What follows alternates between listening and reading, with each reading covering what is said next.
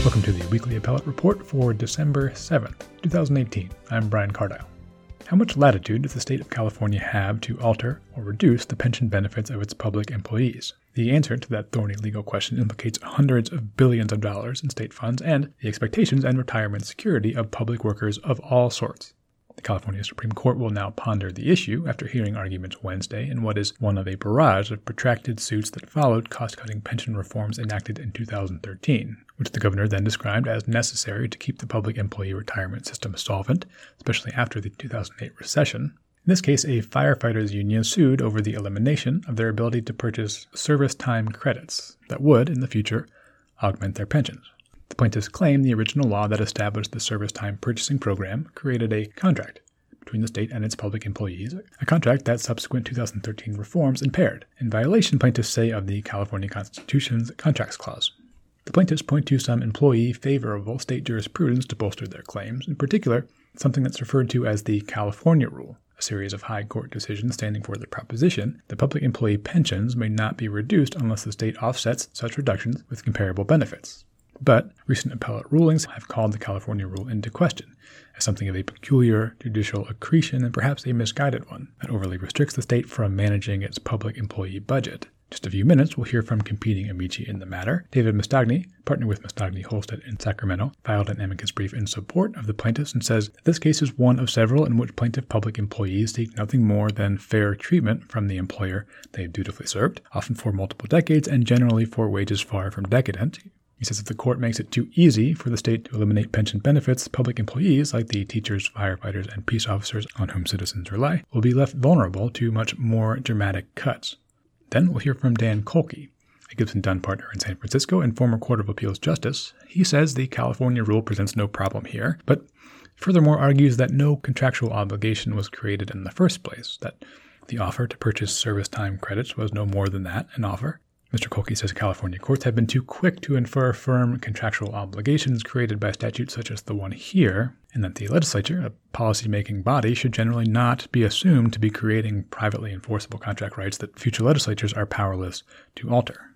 We'll hear from our guest in just a moment, but first let me remind you about the CLE credit available for your having tuned in to our podcast. One way we are able to continue to bring you free access to these podcasts, keeping tabs on major developments in state and national appellate jurisprudence, is by listeners finding those CLE tests on our site and claiming their hour of state credit.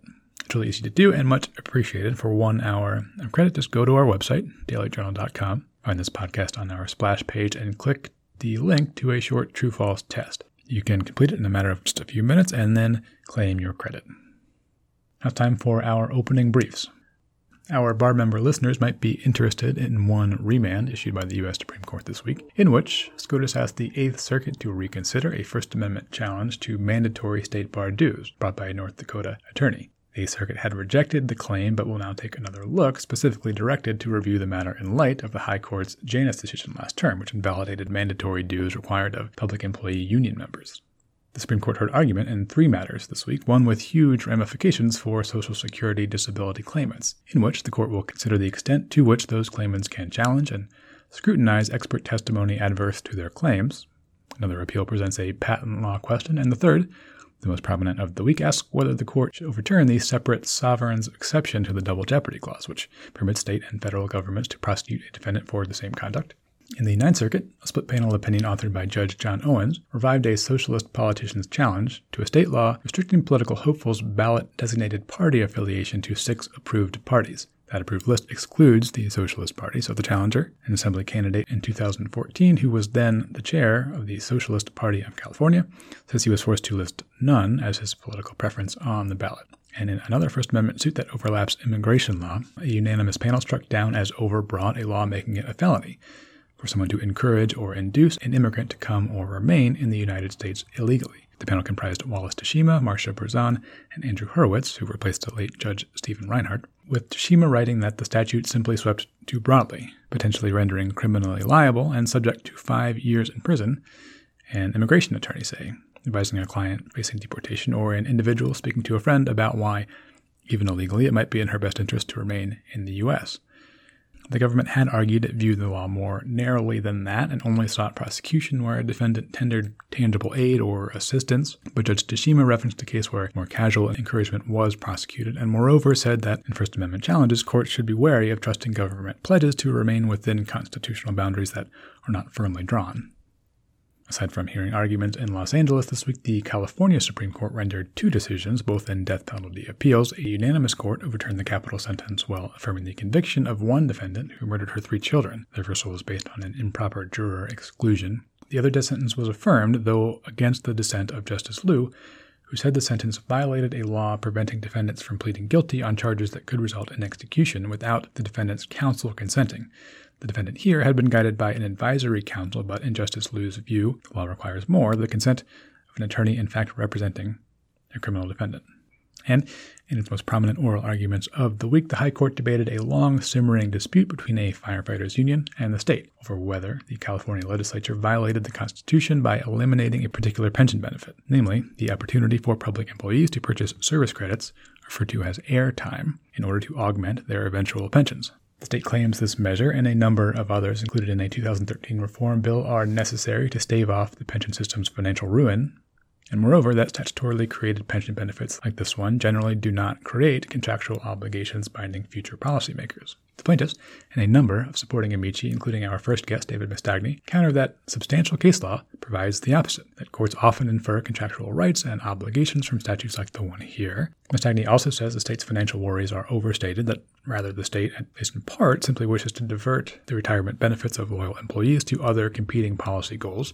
He also says the so-called California rule prescribes without exception that statutory reductions in employee pensions must be accompanied by offsetting benefits. The force of that rule, a doctrine created over decades by dint of several high court rulings, has been questioned by recent Court of Appeals rulings. Two such cases I'll reference with Mr. Mastagni include challenges by Marin County public employees and a class of Alameda County deputy sheriffs. In the latter case, our guest represents the plaintiffs. As we'll get into, this particular case is one front in an ongoing public pension war of sorts, roiling since those 2013 reforms. Mr. Mastagni says an adverse ruling here by the High Court would give the state just too much flexibility to deprive state employees of duly earned pensions and retirement security. Without any further preamble, then let me welcome him into the program, David Mastagni, partner with Mastagni Holstedt in Sacramento. Welcome to the show. Thank you. Happy to be here. So the case here is a fairly prominent one, widely publicized, a fight between some state employees and the state over California's elimination of a pension-related benefit in 2012 as sort of part of some belt-tightening measures, seemingly in the wake of the recession there. Let's get into exactly what the benefit was that was eliminated. It was created in 2003 by a statute that would allow employees to purchase what's called airtime, essentially extending their service tenure so that in the future their pension would be a bit better. So say if you worked 15 years and bought 5 years of that airtime, you would be paid a pension as if you worked 20 years. Tell me a bit more about that law and this practice of purchasing airtime. So airtime has really been a long-standing benefit enhancement that's been available to public employees. A lot of my clients are in public safety, and so it is of particular interest to them. It often comes into play like buying military time and service credit. And as you indicated, what it does is it affects their overall pension benefit because the pension formula is predicated on the multipliers and the years of service. And so by purchasing airtime, the employees then have more years of service that are applied to the multiplier, which then affects the ultimate pension benefit calculation. And they are required to purchase that airtime, and it's calculated by actuaries and something that I don't do. And the idea is that the cost of that benefit would, the present value cost that they charge the employee would be equal to what the cost to the pension system is of giving that enhanced benefit. Right. On that last point, I thought that was an interesting element of this case that in theory, this procedure is sort of cost neutral for both the state and the employee, that the employee is paying in the present day value of what they'll get in the future. So essentially giving the money to the state, soon the state invests it and then pays it back to the employee as over the course of their pension. I suppose, why then is this such a critical benefit for employees to be fought over if they're essentially, you know, if it's cost neutral for them as well, they're just getting money back that they invested to the state? That's a good question. It is similar to buying an annuity where you're getting a stream of income, and in the hierarchy of the pension terms that were impaired by PEPRA, at least in my view, it's not as significant as the issues in the case we're handling, which is the Alameda Deputy Sheriff's Association, which is one of the trailing appeals, and it deals with what items of compensation are included in that formula. But it is still an important aspect to a lot of employees because people make decisions on continued employment based upon their economic expectations. And so if you have that benefit available to you and you have it available to you to purchase any time before you retire, someone, and it does require an individual analysis on this, but someone might say, hey, I'm right at the tipping point where it makes economic sense for me to go seek outside employment so that I have better opportunities, but this pension enhancement is an inducement for me to stay. And so maybe I can work 5 more years to save money to buy this enhancement, and then I'm able to retire at a pension level that is necessary for the house that I just purchased so that I could afford to pay my mortgage in retirement or any of these other things. And the problem with applying the PEPRA elimination of the airtime benefit to existing employees is it disrupts those expectations. And you know, one of the arguments that the court made was that, well, the employees had a short window of time that they could purchase the airtime before the elimination took effect. But if you stayed on and continued this employment and gave up another opportunity with the expectation that you couldn't afford it right now, but if you saved away over the next 5 years, you'd be able to purchase the airtime before you retired, then eliminating it disrupts that expectation. And when you talk about the consideration in all of these pension cases, the courts have long held that it's the work and the continued work that creates the contractual obligation to provide the pension. And, you know, it's the predicate of the California rule and all of these things. But, you know, in short, you're taking away the opportunity for people to be able to take advantage of that term of the pension system to enhance their benefit before they retire. Okay, that PEPRA you're referring to, of course, the Public Employee Pension Reform Act, the law passed that eliminates the availability of airtime to be purchased. As you said, it did have a grace period as part of it, I think a grace period of about a year. But in any event, when that law was passed in 2012, after it's passed, the group of employees here then bring a contracts clause suit, the core of which asserts that the 2003 law allowing the employees to buy airtime created a contractual right between the state and those employees, and that the contracts clause of the state constitution says the state can't pass laws that impair contractual obligations. So then the sort of threshold question here is whether indeed that original law allowing airtime to be purchased was or created a contractual right on the part of the employees, a contractual obligation on the part of the state.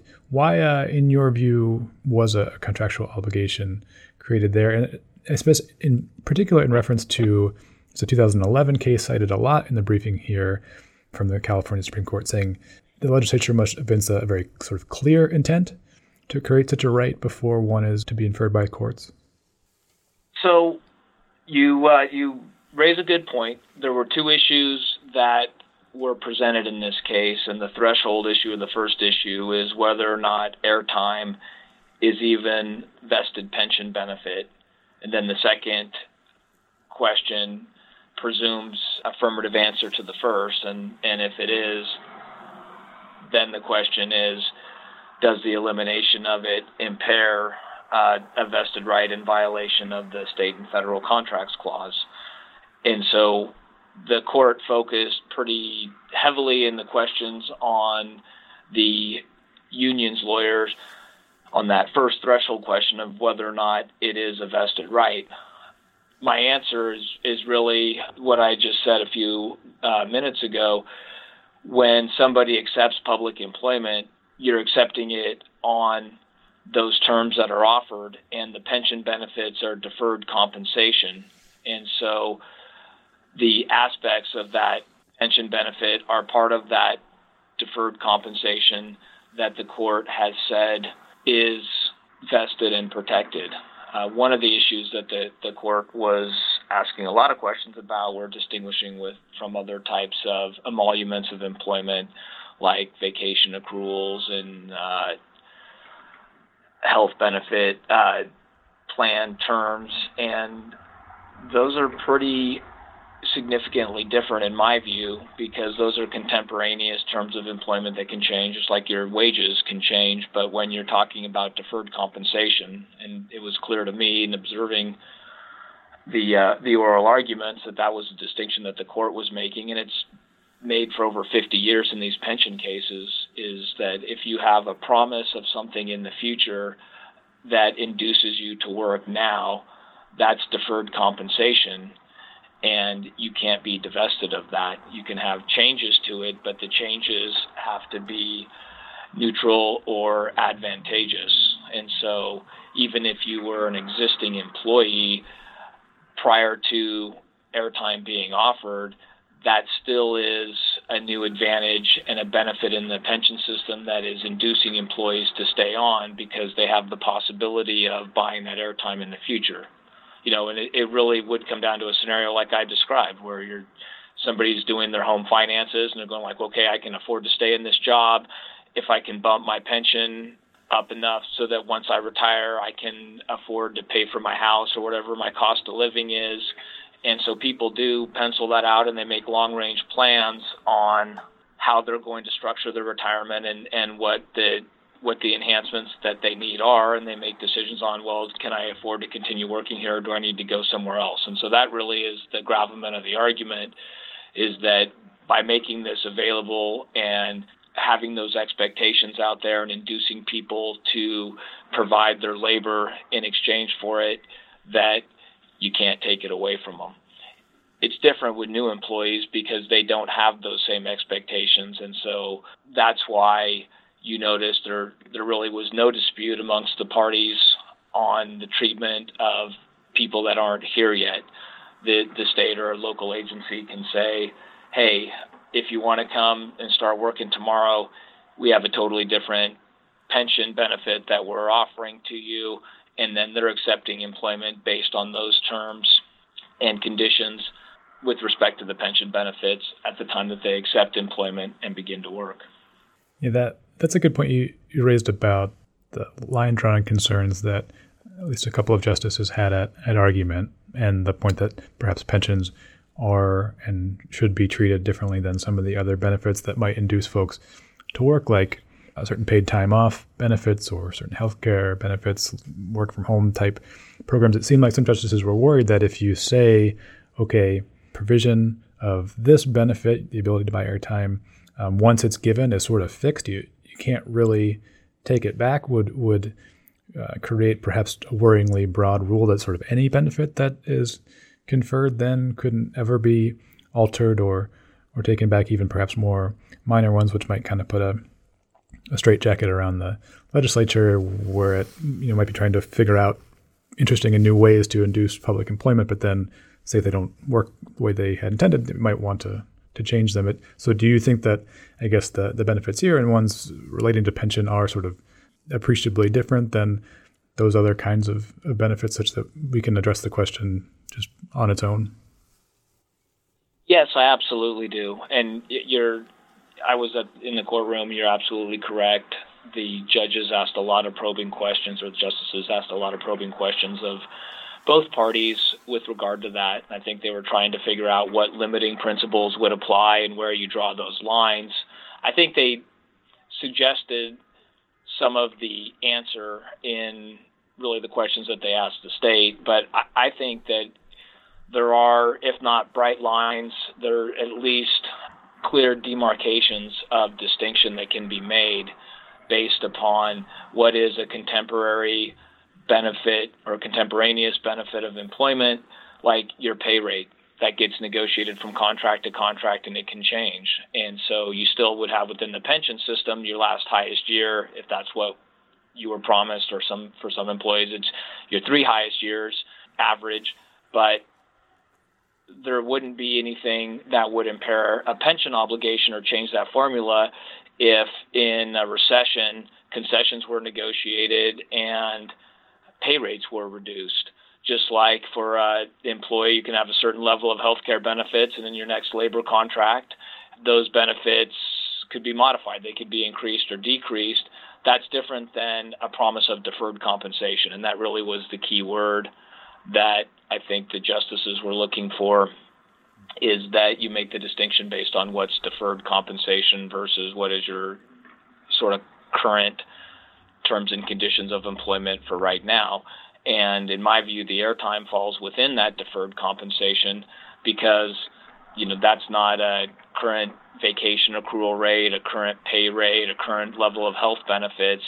That is an important piece, you know, albeit lesser than the formula itself and other aspects of the pension system, but nevertheless an important piece of that promise of deferred compensation and pension. And you have all of the other markings and trappings of what the courts look at in the pension analysis, because you have the expectation and inducing people to stay on with the expectation that they can purchase this benefit if they need it in the future. You know, and to be fair, it's different than other aspects of the pension because it's something that not everybody takes advantage of, but it still is a pension benefit that was offered to people, and that they continued working with the expectation that it would be available to them. And then getting back to the contracts clause question. So the next step, even if it's stipulated that this 2003 law allowing for airtime purchases was a vested contractual right, there's some case law, a fairly old case, Kern versus the City of Long Beach, that was cited also a lot by the court and in the filings, saying that pension rights are not immutable, they can be changed. And it seems like the general test there is whether the change is reasonable. But you say in your brief that the lower court, the First District Court of Appeal, sort of misapplied what it meant for a change to be reasonable. What's your argument in that context? Sure. And let me take a little step back on this, because you have, in the 50,000-foot picture, you have the state contracts clause, and then you have the U.S. contracts clause. And there's a body of case law involving both that are essentially the same. There is the so-called California rule, because some of the federal courts have deviated a little bit in terms of how they treat prospective pension benefits. But the basic principle is that you have to have a substantial impairment of a vested right. And that fight is what we've been talking about in sort of the first half of the Cal Fire case. If the court comes back and says that they don't find a vested right, then there's a strong possibility that they won't even address the California rule or the impairment issue, and that would be left to our case or the Marin case. Within that California rule and reasonable or substantial impairment analysis, it starts back in Kern, as you mentioned, in 1947. That was a situation where the City of Long Beach tried to eliminate the pension benefits for police officers right before an officer was about to retire, and the court came back and understandably said, this is deferred compensation. And the court did say, there's a recognition that pension benefits aren't immutable. You need to have some flexibility so that you can change things. If there's for instance, a retiree medical aspect of the pension benefit, and the medical plans might change, and so you're not rigidly locked into, you've got to go replicate, this coverage level that doesn't exist. you just have to give something that's equivalent or on par with what was done before. And the court comes back and says the complete elimination of this officer's pension is an unlawful impairment, that you accepted this person's employment all the way through so that they could retire at the end and you can't snatch it from them. After Kern comes, Allen won. And in that case, the legislation at issue was making a lot of modifications to the pension formula. And the court came back and they said that in order for the changes to be sustainable as reasonable, then the modifications have to be consistent with the theory of a pension and its successful operation. And then it went on to say that detrimental changes should be accompanied by comparable new advantages. So then comes Allen 2, and it's a similar type of circumstance, but essentially the court, in this, these are all Supreme Court cases, in interpreting its own precedent, Allen 1 was in 1955, Allen 2 was in 1983, they clarified that the should is a must, essentially, and they said that any modification must be accompanied with comparable new advantages. And so back to, my common sense take on this is you have flexibility. Of course, you can modify the benefits. That's been the law for over 50 years. It's just that the modification has to be consistent with the theory of a pension. And what we're talking about in PEPRA and a lot of these pension attacks, it has nothing to do with the operation of the pension system. It has to do with governmental entities wanting to divert revenues that are obligated to fund pensions to spend that money on other spending priorities. And it's really that simple. It's I'd rather build an arena for a sports team than have to pay the firefighters and the cops what I promised to pay them. It has nothing to do with the theory of the pension or the operations of the pension. To put this back in the 50,000-foot framework, the contracts clause came to life in a case called U.S. Trust back, around the time of the Great Depression, when the U.S. Supreme Court said that the government can't impair its financial obligations because it would rather spend money on other things. And the Ninth Circuit has been really strong on this, too. The government, when it is a financial player in a contract that is trying to impair, is held to strict scrutiny. And when the argument that we hear is, well, the retirement system is in jeopardy, and so cutting these benefits is necessary to save the retirement system, and so therefore it's consistent with the theory of a pension. But I don't think that really holds water if you look at it closely. In the Stockton bankruptcy case, there was a challenge to the plan of adjustment that was brought by a lot of the bondholders, and they said that the employees had their compensation significantly cut, so much so that about half of the police department turned over within a couple of years. But the bond market said, no, you need to cut CalPERS as well, and so therefore the plan of adjustment in the bankruptcy should be rejected. And Judge Klein came back and said, CalPERS is not a creditor. The obligation is the employer, not the pension system. The pension system sets the contribution rates. The pension system collects that money from the employer and the employee. They invest it in the stock market and try to meet or beat the discount rate, and then they cut checks to the retirees. But that's all they do. They're not the one that has to pay the money. It's the employer. And the funding of the pension system could be trued up instantly if the employer just made a lump sum or in contribution or increased its contribution rates. And I think the folly of the appellate court's analysis is, the city of Stockton in a bankruptcy is treated the exact same as the city of Beverly Hills with respect to their pension analysis, when you have lots of agencies that could probably pre-fund up to 100% if they wanted to do that. The so-called underfunding levels are also established by actuarial assumptions that can be manipulated and changed. And if you change those things even slightly, you can see massive changes in how underfunded, or you've even had situations where they've been overfunded. But it's really the employer at the end of the day. And what has historically been the rule of law in California and the United States is that a governmental entity can't just break its contract simply because it would rather spend money on other things. It does seem to be a pretty central consideration here, those sort of overarching financial concerns, that one of the main arguments advanced by the state is that it just will not be able to continue to fund and afford the pension system without some alterations, without some cost-cutting measures. Is your argument sort of more that you don't necessarily, you think that sort of overstates the case, that the state does have the capacity to fund the system, or is it more that if that argument gets too much weight in this case, that it would make it too easy in, I guess, future types of cases where a governmental entity could claim, well, we're not unable to pay this because we're having some financial difficulties, and so we're just going to divert funds that were previously obligated, even if in that instance perhaps that overstates the case, maybe that it would just become too easy for the government to use that excuse? Is that your concern? I think that it's not a proper excuse, and it's a multifaceted question. So first, it's not the state.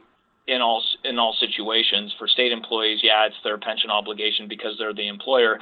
But even like within CalPERS, it's a lot of local agencies with different financial conditions. Beverly Hills, I have no idea what they really are, but I mean, they might be only funded at 60%, but they have enough money in reserves that they could just pay that up to 100% if they wanted to. And so there's not really a crisis. You have to look at the financial condition of each entity to determine that. Another factor that's important to look at is, what is the cost savings that you're going to receive from the modification that's trying to be applied? As I mentioned before, nobody disagrees that modifications can be applied to people that aren't here yet. And that's most of what PEPRA did. PEPRA change for the new employees is going to result in significant cost savings over time. They're not retired yet, but they're putting more money into the system and they're going to get a much lesser benefit. That's going to have a way bigger impact than airtime, which is going to be budgetary dust at the end of the day in terms of what eliminating that is. If it's done properly, there's no cost to it, right, as we said at the beginning of this interview. And so if, as the governor says, that they didn't cost it properly and that there is the cost associated with it, and that's possible, but that's just a pricing problem where you get a better actuary to figure out what the actual price is and charge the appropriate price. And so then there should be no cost saving associated with this. But even if there was some or is some, I'm not an actuary and I'm not disputing that, it's a minimal amount of money. There's other ways that you can achieve the reductions. I don't dispute that it's a significant problem and it's an issue that has to be dealt with, but there's a lot better ways that are more sensible than trying to impair promised benefits and these pension formulas. And, if the California rule holds, then a lot of these PEPRA changes, at least as applied to the existing employees, are going to end up being invalidated. And I think that the state and the local entities would have been better served working with their unions to try to find collaborative ways to reduce pension obligations without trying to challenge vested rights. Okay, maybe just one last one. We've mentioned it a few times, that California rule, under which and created sort of in serial iterations by the California Supreme Court, the expectation is that for a change in pension benefits in this kind of context to be reasonable, then the detrimental change should be offset by some counterbalancing benefit provided. The basis for saying that is a hard and fast rule is that one court said it should happen, and then a subsequent court said it should means it must happen. More recent appellate decisions, intermediate appellate decisions have said, should does not equal must. That rule shouldn't be read as a requirement. How, I guess, important do you think is that California rule to be upheld here by the California Supreme Court? And do you think it will? And what, I guess, what's the main argument for why that sort of judge-made doctrine should prevail as a requirement in this context? The short answer to your question is the argument raised by the state, which was when pressed, they said that the future pension benefits could be completely reduced. I think at first the state argued down to $1 and then completely. It started saying that, well, you can reduce them and it just has to be to a reasonable level. And then a couple of the justices pressed on what a reasonable pension would be in the state's view. And they showed their cards, which was that, well, we can eliminate the future pension benefits all the way down to nothing. And I think that really encapsulates the problem. Really, whether it should or must, what the court is saying is that you should get about the same benefit if there's a modification, and it has to be consistent with the theory of the pension. It's not, well, we can just incrementally chip away at the pension benefits because we think it's costing too much money and we want to spend the money on other stuff. And I think the state really showed their hand in those oral arguments that if the California rule is eviscerated, then there is no limiting principle and there is no cut that is too deep, in their view, to not be reasonable, that they have plenary power to completely eliminate somebody's pension benefit, at least on a going forward basis. And, you know, with the public safety employees I'm the most familiar with because they're the majority of our clients, and it's very common that the multipliers on the formula where you're multiplying a percentage by the years of service, particularly in the 37 Acts, the multipliers accelerate at the end because trap is too strong of a word, but they want to induce employees to stay. And so if you go leave early and you retire early, you're going to get a much lesser multiplier than if you stay and you work your full 30 years. And I just think it's manifestly unfair to say, okay, well, we'll let you work 27 years, 28 years, 29 years, and then we're going to change that and take away those multipliers and take away that ability for you to retire at the retirement level that we promised you. It's not just dicta that the lawyers are saying. It really is true that if somebody says, I'm going to devote my primary working years to being a peace officer or to being a firefighter, that means I'm foregoing opportunities to be a lawyer or an accountant or something else based on this assumption that, okay, maybe I'm not going to make as much as I would in the private sector, but I'm going to get this deferred compensation in the form of this pension benefit that is superior to most private sector retirements, and that's going to even out and make this work and make this a good decision to me. And what the governor is saying he wants to do is to be able to say, you can rely on that promise all the way to the end, and then I can pull the rug out from underneath you and take it away. And his lawyer said it right there in court multiple times, that nothing essentially is vested beyond what you've worked till today. And if the court ratifies that position, I think it will unsettle 50-plus years of case law, and it really will create a chaos of people's expectations and what they're going to do. You might even see a mass exodus in public safety, particularly with peace officers are under a lot of scrutiny these days. And if you pull the compensation piece as well, it would be very unsettling. And I would also just point out to you that if you look at the Marin case and you look at the Alameda case and the standard that the First District had proposed in each of those, compared to what the governor and his lawyers argued yesterday, you know, what the state was advocating was very, very radical. It went far beyond what the appellate court cases had done. In Marin, the court jumped on the should language, and they basically said that the Supreme Court didn't know what it meant when it said must, and we're going to correct you for yourself and tell you that you really meant should when you said must. And since the word is should, then we can modify benefits for cost savings and pure cuts. And it allows this sort of one-way street, which, you know, leads to the inevitable argument that was raised by the state that they can cut whatever they want. Alameda came out after Marin and sort of took another bite at the apple at it. And they said, well, the Marin court got it a little bit wrong here. We still think that there's nothing controversial about cutting the benefits, and we agree with the proposition that the court didn't know what it was saying when it said must, and it really meant should. But the thing that they did wrong is they looked at the overall pension systems throughout the state, which are a bunch of different systems, and that you should look at each local system. which is, I guess, closer to the mark. But again, for the reasons I previously stated, you're looking at the funding level of these pension systems that really just set contribution rates, invest money, and pay checks, when it's really the employer that should be being looked at if you're going to look at something, to see what is their financial ability to pay their pension obligations. You know, and just in closing, why the contracts clause is so important and why the California rule is so important and what sets our country apart from other nations is that we have the Constitution and we have the rule of law and you have property rights, and the government can't just come in and say, I'm going to pass a law because and impair a contract because it's politically advantageous.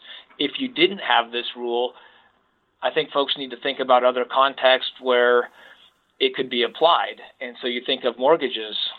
I could envision, if you eviscerate the contracts clause and these types of protections, situations where politicians would run on, hey, elect me and I'll pass a law that impairs the bank's mortgages on your house. We'll pass a law that freezes the interest rates or eliminates the interest rates or will eliminate 50% of what you owe on it.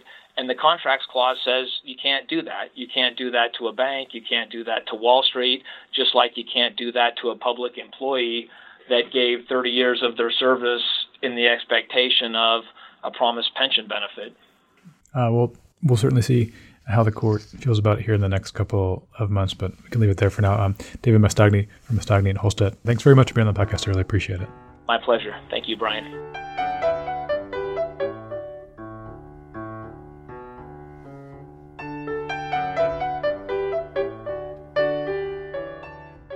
Dan Kolke is a partner with Gibson Dunn in San Francisco, chair of their state appellate practice, and formerly Associate Justice on the California Courts of Appeal. He, like the state party, the Namichi here, argues the state's dire financial straits strenuously recommend that the legislature be granted some latitude in amending public pensions. Moreover, he says the state's jurisprudence, including the California rule, has drifted fairly distant from a more simple, straightforward approach generally applied under the analogous federal contracts clause.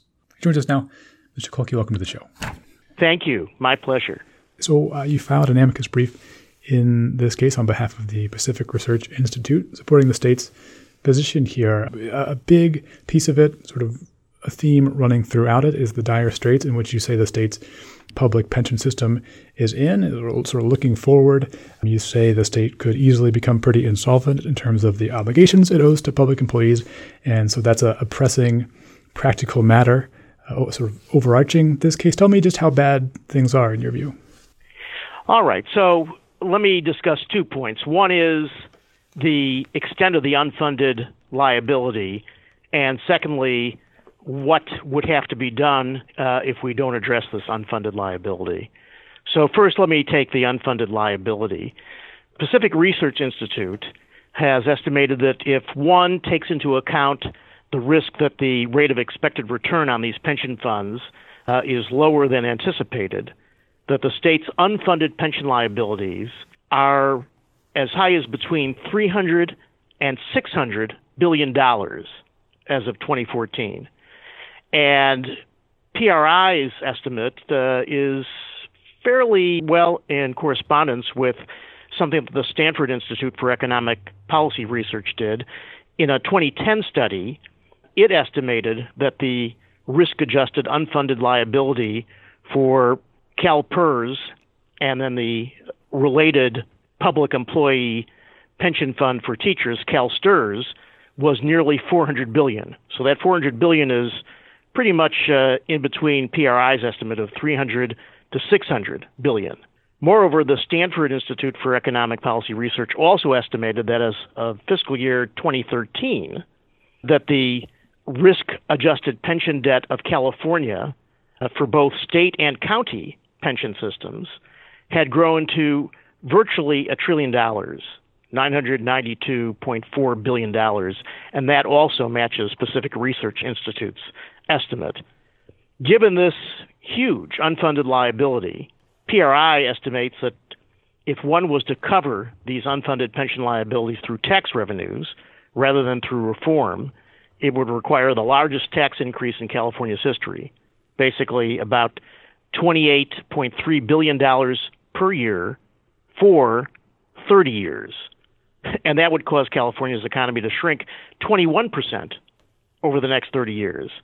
The alternative, if you did spending cuts, the spending cuts would be at both the state and local level, more than 8% across the board, which would eliminate a lot of services, including fire, police, garbage collection. It would be a huge spending cut. So those certainly are some big numbers. Let me ask you, related to this particular case and the issue here, the practice of public employees buying service time to then eventually augment their pension, that was designed when it was passed in 2003 to be a cost-neutral measure for the state. The cost put forward by the employee would equal the eventual return that they received. So I suppose, how does the dire straits of the state fisc even really factor in here if this theoretically at least is supposed to be a cost-neutral measure? All right. Well, that's a good question. And there's really a two-point answer to that. Number one, notwithstanding the legislative intent that these airtime credits were to be fully paid for by the employee. In fact, in practice, it's turned out that they are being purchased at below their actual cost, partly because it's difficult to estimate what the cost will actually be in terms of the retirement benefits for the employee. So number one, they are a cost-losing proposition. And the other point is that I don't think you can isolate this one item, which is a cost-losing item, from the other reforms that Governor Brown instituted in his 2013 reform. It was simply part of a package of reforms. So one has to look at all of the reforms as making a significant, albeit not sufficient, step forward to addressing the unfunded liabilities. I mean, I think the bottom line is that the problem of these unfunded liabilities is way too big for any single reform to be a sufficient fix. So you'd always be able to find that any single reform, isn't going to do very much. So you've got to do a number of reforms to try and get some headway towards resolving the problem. Yeah, there's one reform being just one of a number that have been sued over in the wake of some of the reform measures taken on in 2012. So next question would be 2013. I'm sorry, 2013. In reading the briefs and the filings here, it does seem like that practical reality that you cite, the financial resources available to the state, factors in more prominently, say, than in the typical case. You always have policy and practical realities that folks will present to the court as, things to consider in addition to the legal arguments. But it almost seems like here that argument takes precedence to sort of the legal claims. Do you have that sense at all as well? Well, it certainly is the elephant in the room. But I would say this in terms of the policy concern over unfunded pension liabilities, and that is, at least in this field, whether or not reforming pensions is an impairment of the employee's contract right. These policy concerns are actually, in fact, also a legal basis for permitting impairment of the contract right.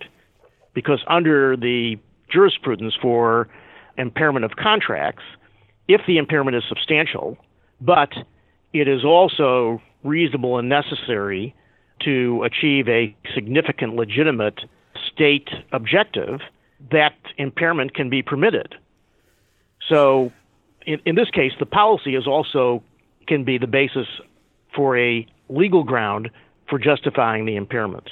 Okay, then let's go ahead and sort of fully unpack the legal arguments that you present in your amicus brief. One of them being that the California Contracts Clause, as compared to the Federal Contracts Clause, the jurisprudence surrounding them has tended to be a bit different.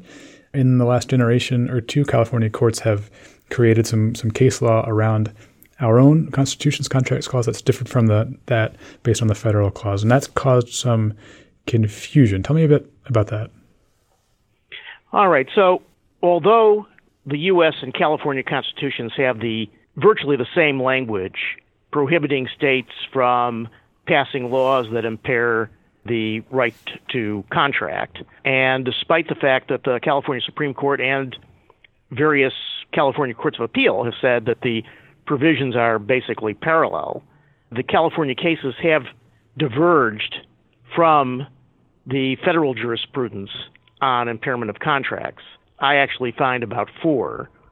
One is the so-called California rule, which provides that upon commencing employment, and we're talking about, of course, public employees here, upon commencing public employment, a public employee acquires a vested right to earn additional pension benefits in an amount comparable to those available when the employee was first employed. In short, the legislature can't change the benefits in the future for future service under the California rule, whereas federal jurisprudence does allow these changes for future service as long as you make the change before the future service under the federal clause.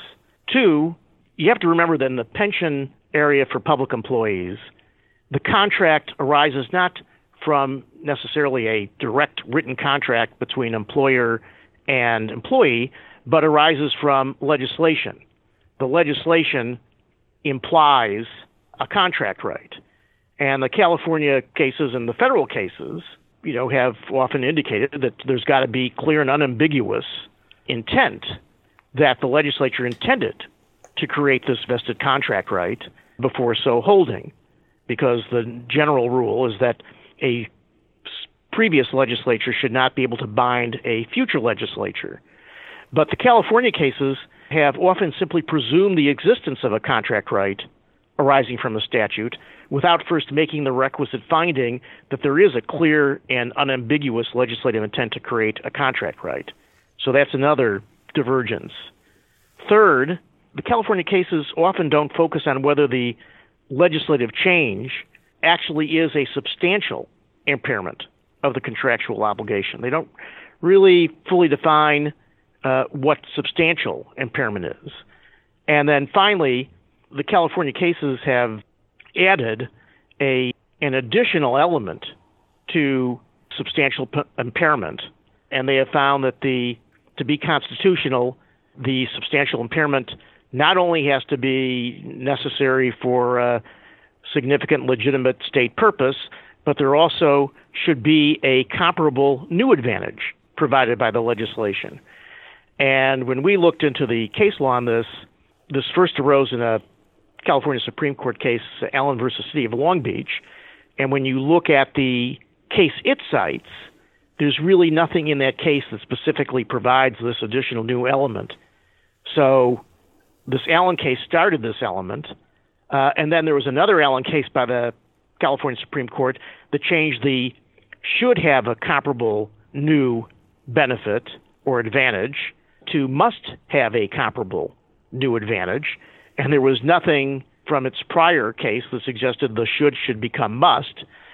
So all of this is what I used to call, when I was a judge, well-settled error.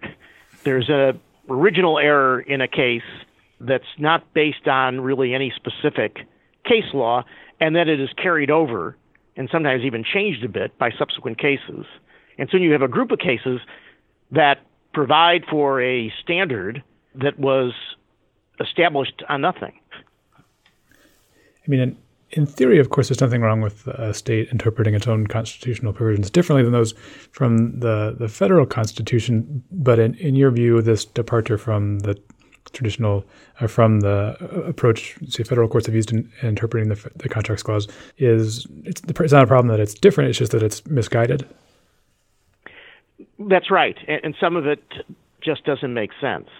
I mean, it doesn't make sense, this requirement or recommendation, depending on whether the word should or must be used, this recommendation that there be a comparable new advantage for any substantial impairment doesn't seem logical to me, because if the advantage is comparable to the impairment, how is the impairment substantial? It would seem that if it's comparable, if there's a comparable advantage to the substantial impairment that creates a disadvantage, it would seem to neutralize the impairment.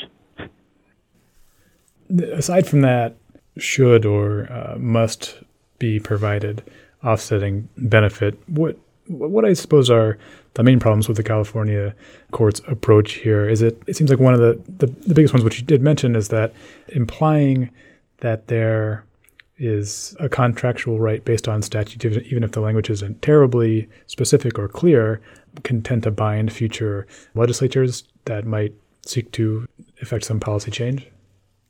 Correct. Yeah, that is one of them, is the cases just seem to jump from the legislation to there being a contract right without analyzing whether this legislation unambiguously and clearly expresses an intent to create this vested contract right.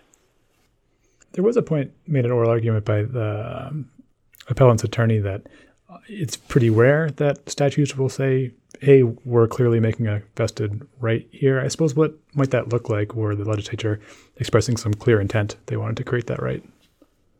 Well, of course, nothing prevents the legislature from actually stating that expressly.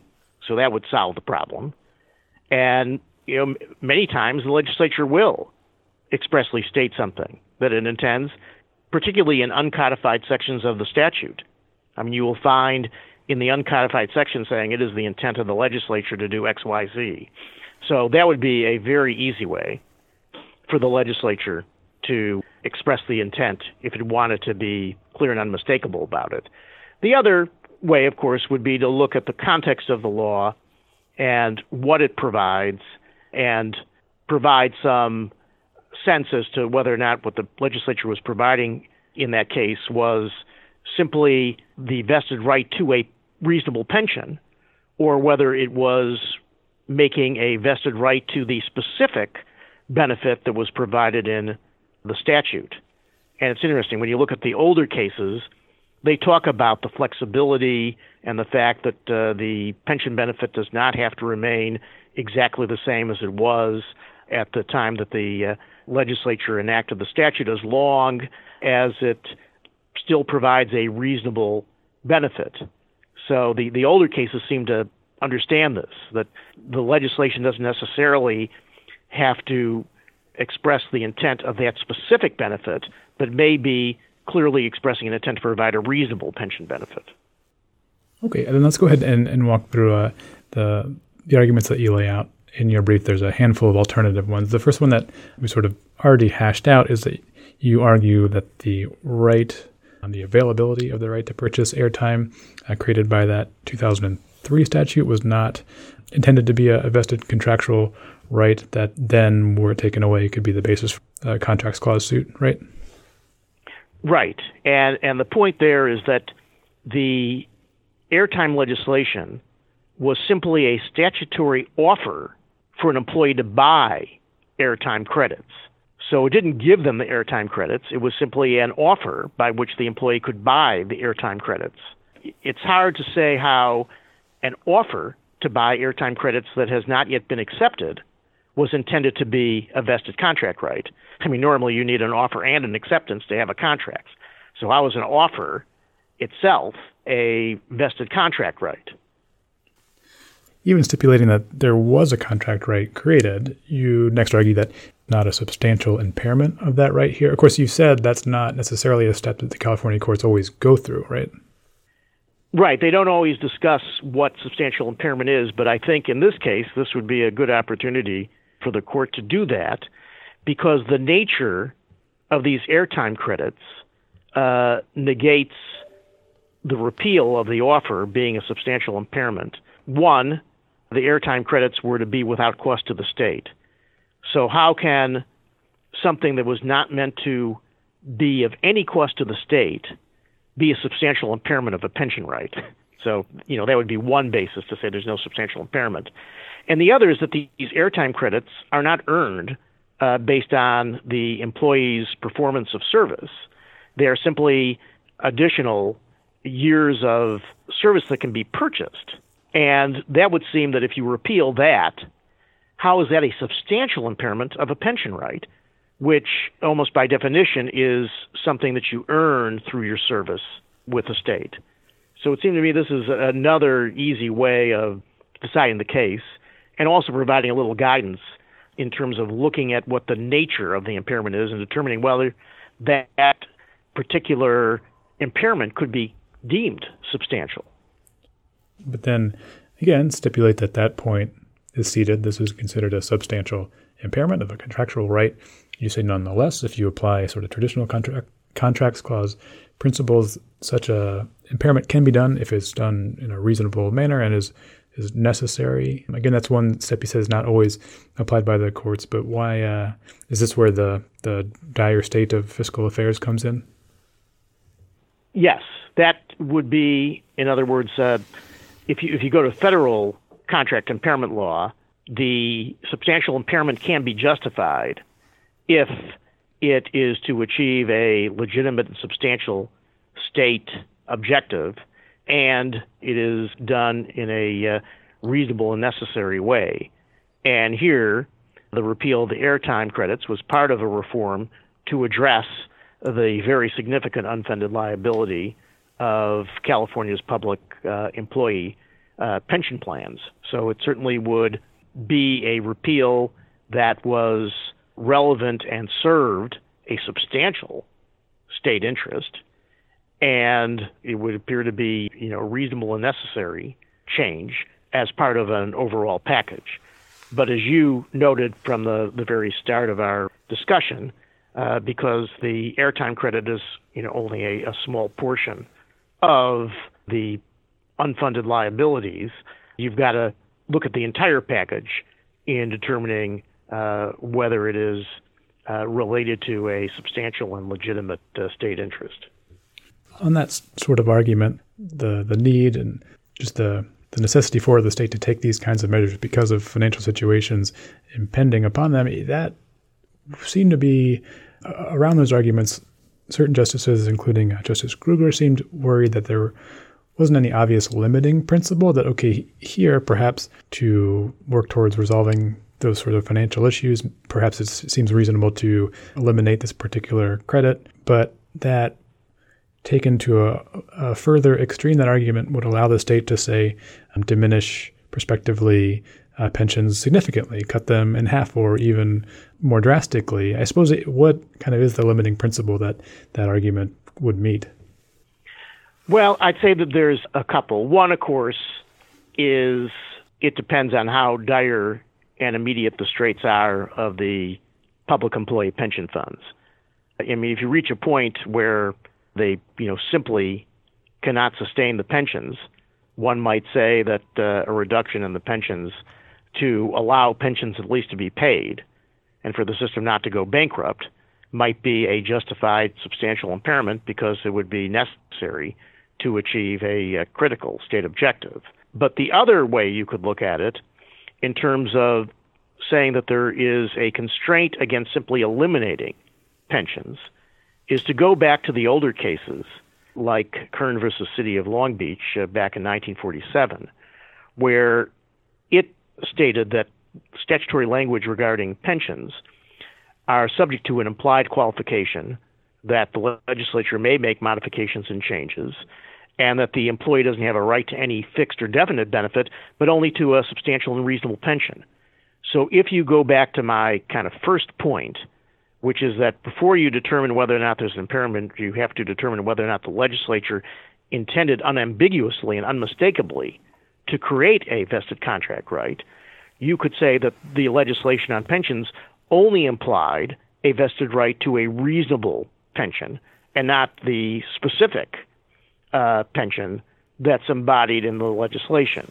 And if you did that, then the vested right would be simply to a reasonable pension and not to, say, the much larger pension that was embodied in the legislation that may have turned out to be ill-conceived. And if we don't do something like that, we're in a situation where every time the legislature feels flush with funds and increases pension benefits, you're never able to ratchet it back. Yeah, that did seem to be a concern as well of some of the justices, that you wouldn't want to place the legislature in a straitjacket, so any benefit provided wouldn't then be able to be potentially altered in the future when circumstances changed. I suppose it does, of course, bring the reasonableness inquiry is always a little bit mushy and probably depends on who's perspective you have. If you're a public employee, you might think a reasonable change to a pension is a little bit different than, say, if you're sitting in the state pension office and having to balance all the books. But I suppose that's why we have courts to hammer out those questions. We can start to wrap up. One just last question for you. How do you think the court might approach this question? It's one of a lot of different pension types cases that are working their way up to the high court. How do you think the court will balance all these very weighty and important concerns? So this is solely a guess, and I note that I didn't attend the oral argument where I might have had a better idea as to where the court was heading, but my expectation is that the court is going to have a narrow ruling. I think that this case is one that offers a number of very legitimate narrow rulings, and of course a narrow ruling, while disappointing to some litigants or amici, is always an excellent reflection of judicial restraint, not going further than you have to go in the particular case. So I would suspect that it's going to be a narrow ruling. The real issue will be whether or not there's going to be some dictum to put the court in a better position at some subsequent, more difficult case as to how to approach this issue of impairment of pension rights. Okay, we'll wait and find out, but we can leave it there for now. Dan Kolke, partner with Gibson Dunn, thanks very much for being on the podcast. Really appreciate it. My great pleasure. Thanks so much.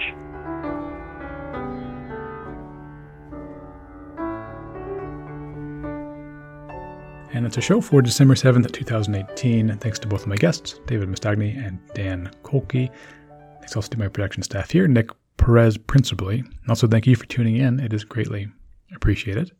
Don't forget that you can easily claim 1 hour of CLE credit for having tuned into the program. It's very simple. Just find a short true-false test on the dailyjournal.com page where this program appears. Complete that.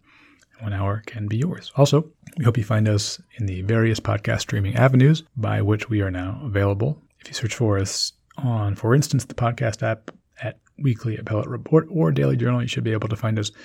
And doing so, finding us, listening there, reviewing, subscribing, is tremendously appreciated as it helps other folks find the program. I'm Brian Cardile.